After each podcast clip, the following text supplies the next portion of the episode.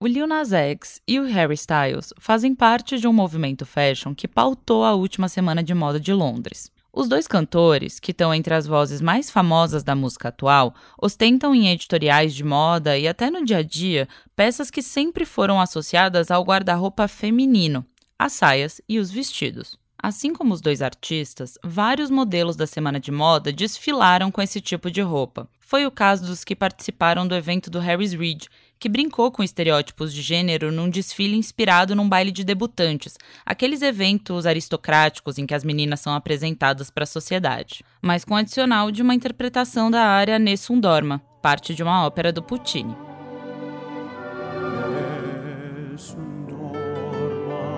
Além do Reed, outros estilistas como a Simone Rocha, Molly Godard e Stephen Cook também foram responsáveis por exibir coleções que desafiam as ideias do que são roupas de homem e o que são roupas de mulher.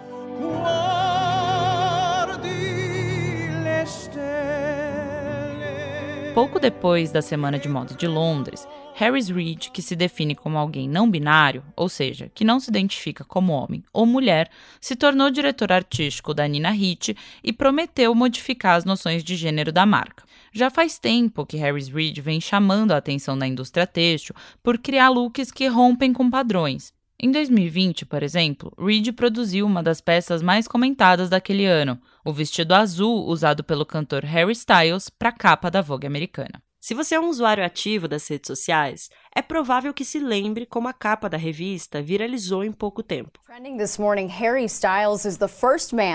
Harry Styles foi o primeiro homem sozinho numa capa da Vogue. Mas o noticiário gringo só falava como o vestido longo e outras peças que o cantor usou atiçaram um debate sobre masculinidade a long gown, skirts, among other pieces, and it's starting a conversation about gender fluidity and masculinity. So we want to have a meaningful discussion. O Ex on Direction posou para Vogue vestindo saias, crinolina de detalhe rosa e até tutu de balé. Desde então, o cantor se tornou um dos maiores nomes da tendência genderless, ou a gênero. Já o cantor Lil Nas X, dos hits Old Town Road e Monteiro, está acostumado a vestir saias e vestidos em shows e tapetes vermelhos. No geral, as peças do músico são ultracoloridas e extravagantes. Além do Lil Nas X, do Harry Styles e dos modelos da alta costura, outros homens aderiram ao estilo agora.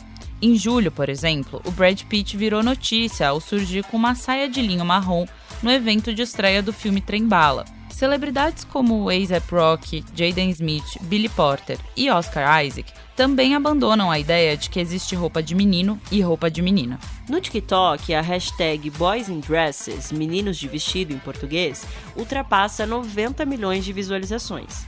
E a Boys in Skirts, ou meninos de saia, tem mais de 225 milhões. Mas se por um lado o movimento vai na contramão de estereótipos, por outro pode reafirmá-los a depender da maneira como as peças são vendidas no mercado. Por exemplo, existem lojistas que vendem o que chamam de saias e vestidos masculinos. Para muita gente, isso é o mesmo que trocar seis por meia dúzia, já que o nome do produto estipula o gênero de quem deve comprar.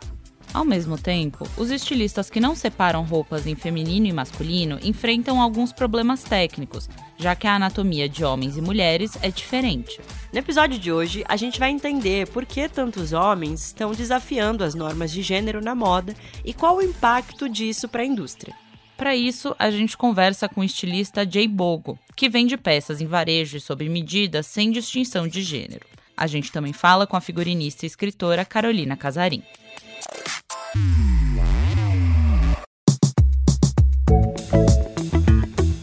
Esse é o Expresso Ilustrado, o podcast de cultura da Folha, com episódio novo toda quinta às quatro da tarde. Eu sou a Carolina Moraes. Eu sou a Marina Lourenço e o Expresso é editado pelo Rafael Conkle. Aproveita que você está ouvindo a gente e segue o Expresso na sua plataforma preferida para não perder nenhum episódio. Comum que, ao falar de saia e vestido, muita gente imagine mulheres em vez de homens. Isso acontece porque nosso imaginário é construído a partir das nossas experiências culturais.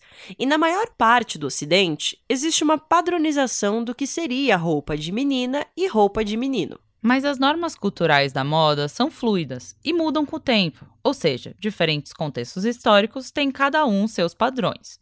Hoje, muita gente pode achar que saia é roupa de mulher, mas em outras épocas já foi comum os homens vestirem roupas desse tipo. Historicamente, lá para trás, no Ocidente, os gregos, os romanos usavam saias, às vezes até mini saia, né? Assim, a nossa ideia de mini saia, na verdade, né? Essa é a Carolina Casarim, figurinista e escritora. Segundo ela, desde que as roupas passaram a ser categorizadas por gênero, que ela estima ter acontecido a partir do século XIV, o formato do look se tornou o principal ponto dessa divisão. Que aí acho que a gente tem que trabalhar com a contraposição entre forma bifurcada que são as pernas, uhum. não importa se seja bermuda, calça, enfim, e forma tubular, que esconde uhum. as pernas, né? Segundo a figurinista, o atual movimento de homens de saia e vestido não é exatamente novo. Basta olhar para o cantor David Bowie, que é um dos maiores nomes da moda andrógena. A novidade agora é a maneira como a questão é tratada, com outros debates sobre papéis de gênero.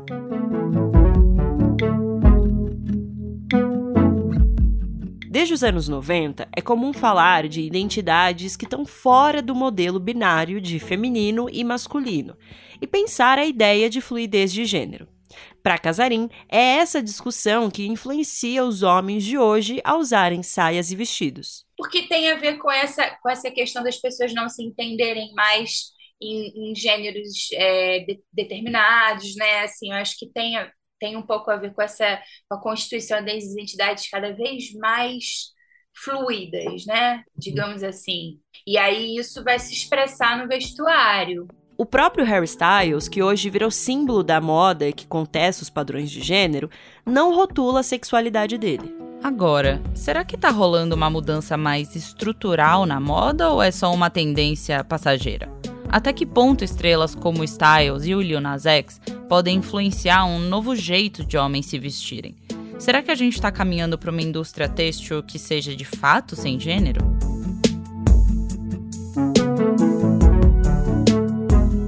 O que é fato, por hora, é que a onda de homens de saia vestido tem rendido dinheiro. Um exemplo disso é a marca carioca Galo Solto, que produz saias masculinas. O Dreyson Menezes, dono da grife, decidiu criar a marca porque não encontrava esse tipo de peça num corte que caísse bem no corpo dele. E hoje a loja tem um público tanto de homens gays quanto de homens héteros. O Dreyson diz que, embora reconheça que existam homens que gostam de vestir roupas coladinhas, a Galo Solto prefere apostar num estilo mais tradicional do guarda-roupa masculino, ou seja, tecidos largos, com bolsos e de cores mais discretas. É por isso que ele chama as saias da loja de saias masculinas e não saias sem gênero.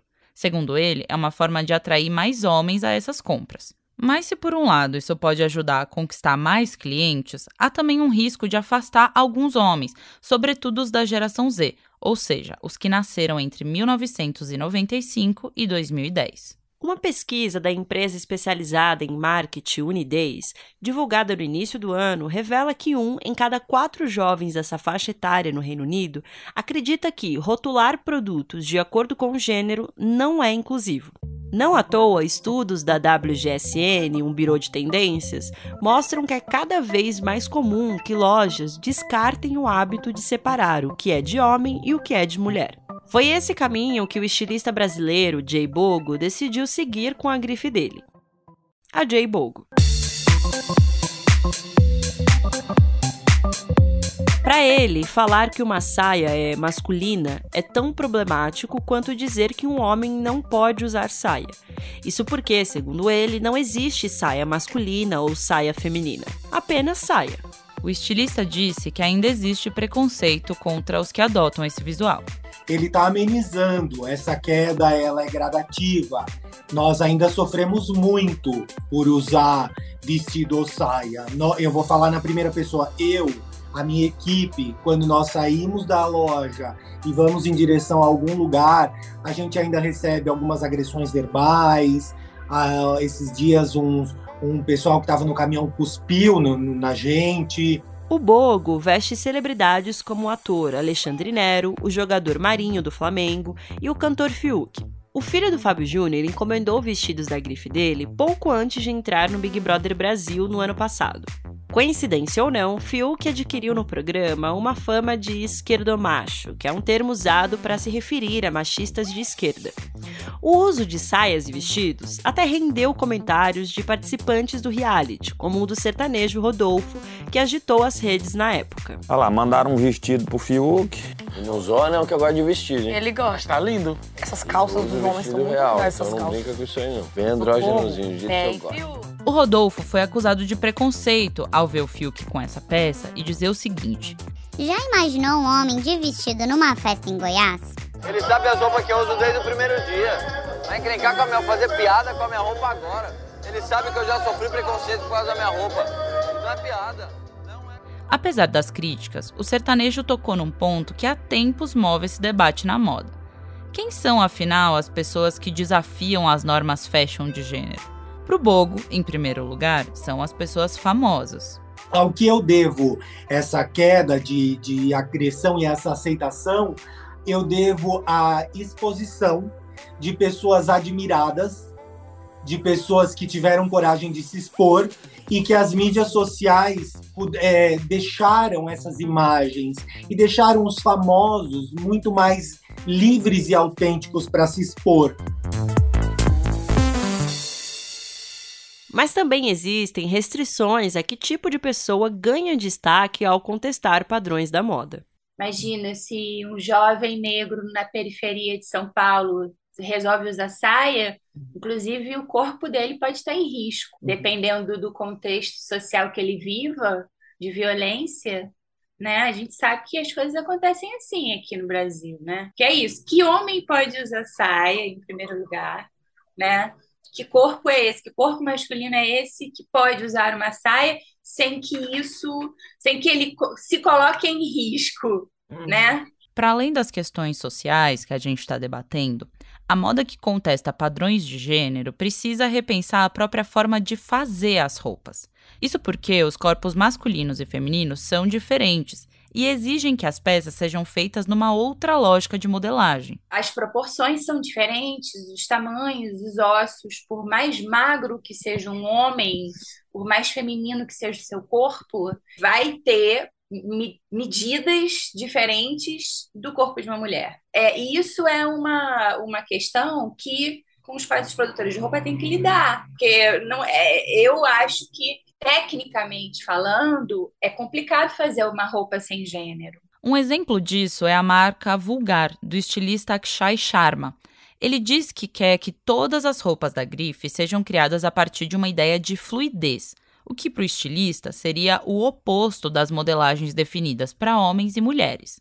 Ainda assim, a marca classifica algumas roupas como peças para pessoas com testículos e pessoas sem testículos. A produção em roupa em larga escala já é uma violência para qualquer corpo. Por isso que existem os padrões, porque na verdade o padrão tem a ver com o corpo tem que caber naquela roupa que está sendo produzida. É isso. Então, aí primeiro ponto. Aí como é que você vai produzir uma roupa em larga escala para um corpo que não existe, que é um corpo sem gênero?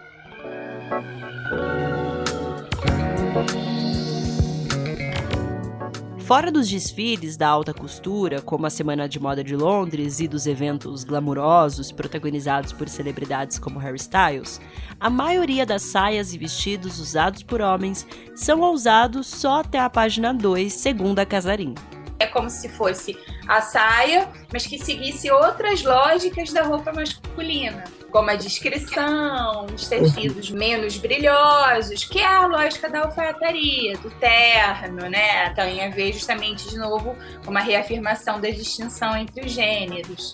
E desafiar essa lógica de tradição do mercado pode ser um risco que muitos lojistas não estão prontos para correr. Haverá alguma marca que se coloque como uma, uma marca de saias masculinas e que faça saias de paetê?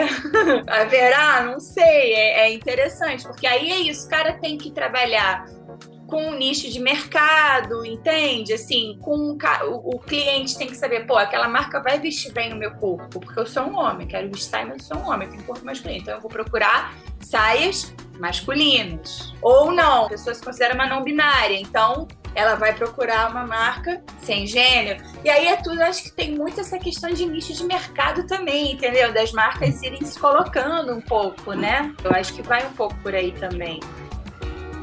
Esse episódio usou áudios da TV Globo. Mas fica por aí que a gente ainda tem as dicas da semana.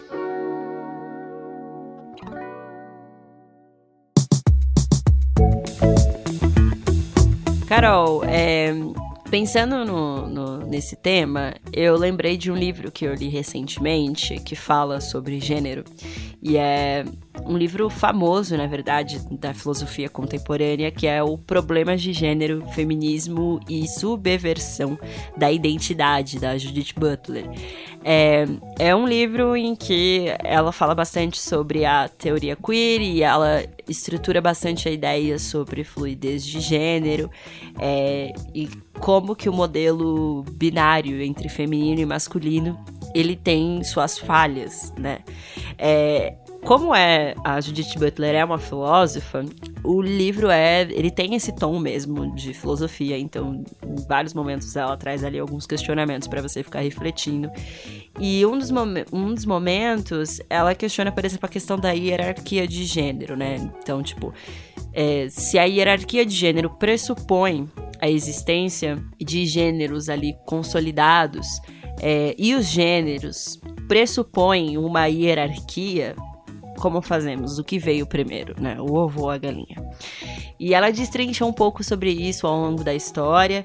É um livro muito interessante e eu lembrei porque durante o episódio a gente falou em vários momentos sobre essa questão de fluidez de gênero e gênero não binário, ou até mesmo o conceito de agênero, que é né, a ideia de sem gênero.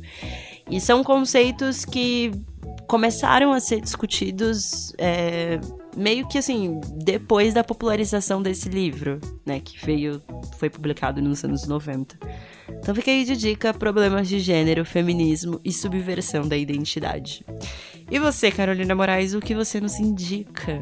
Bom, Ma, hoje eu queria sugerir um documentário que se chama The Story of Jorge Machunas and Fluxus. É, Fluxus é um grupo, foi um grupo de arte muito importante, principalmente nos Estados Unidos, mas também na Alemanha. A Yoko Ono, por exemplo, é uma das artistas que fez parte desse movimento e a gente deve muito a eles essa discussão do que é performance, do que é happening. Eles é, enfim, foram muito importantes para esse debate dentro das artes. E esse documentário, como o nome mostra, foca bastante a figura do Machiunas, que é considerado aí um criador do Fluxus, né? E ele tinha umas ideias muito interessantes de criar, ele fez isso, né? Prédios em Nova York, ali na região do Sorro, para ser uma espécie de comunidade, fluxos em que as pessoas trabalhavam e criavam um tanto juntas. Enfim, achei um documentário bem interessante para conhecer esse movimento e para conhecer o Machunas, que, enfim, era uma figura muito curiosa. E tem para alugar no Google Play esse documentário.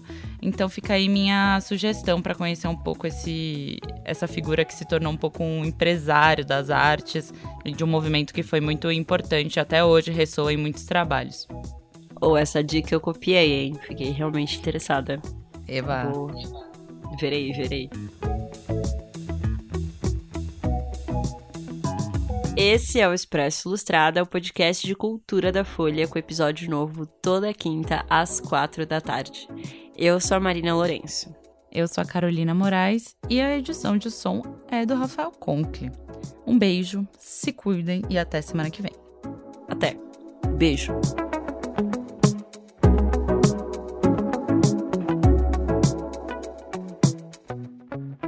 Tá ouvindo? Ouvi. Alarme daqui. Gente, triste, triste, triste, triste, triste. Deus é horrível, Deus nos abandonou.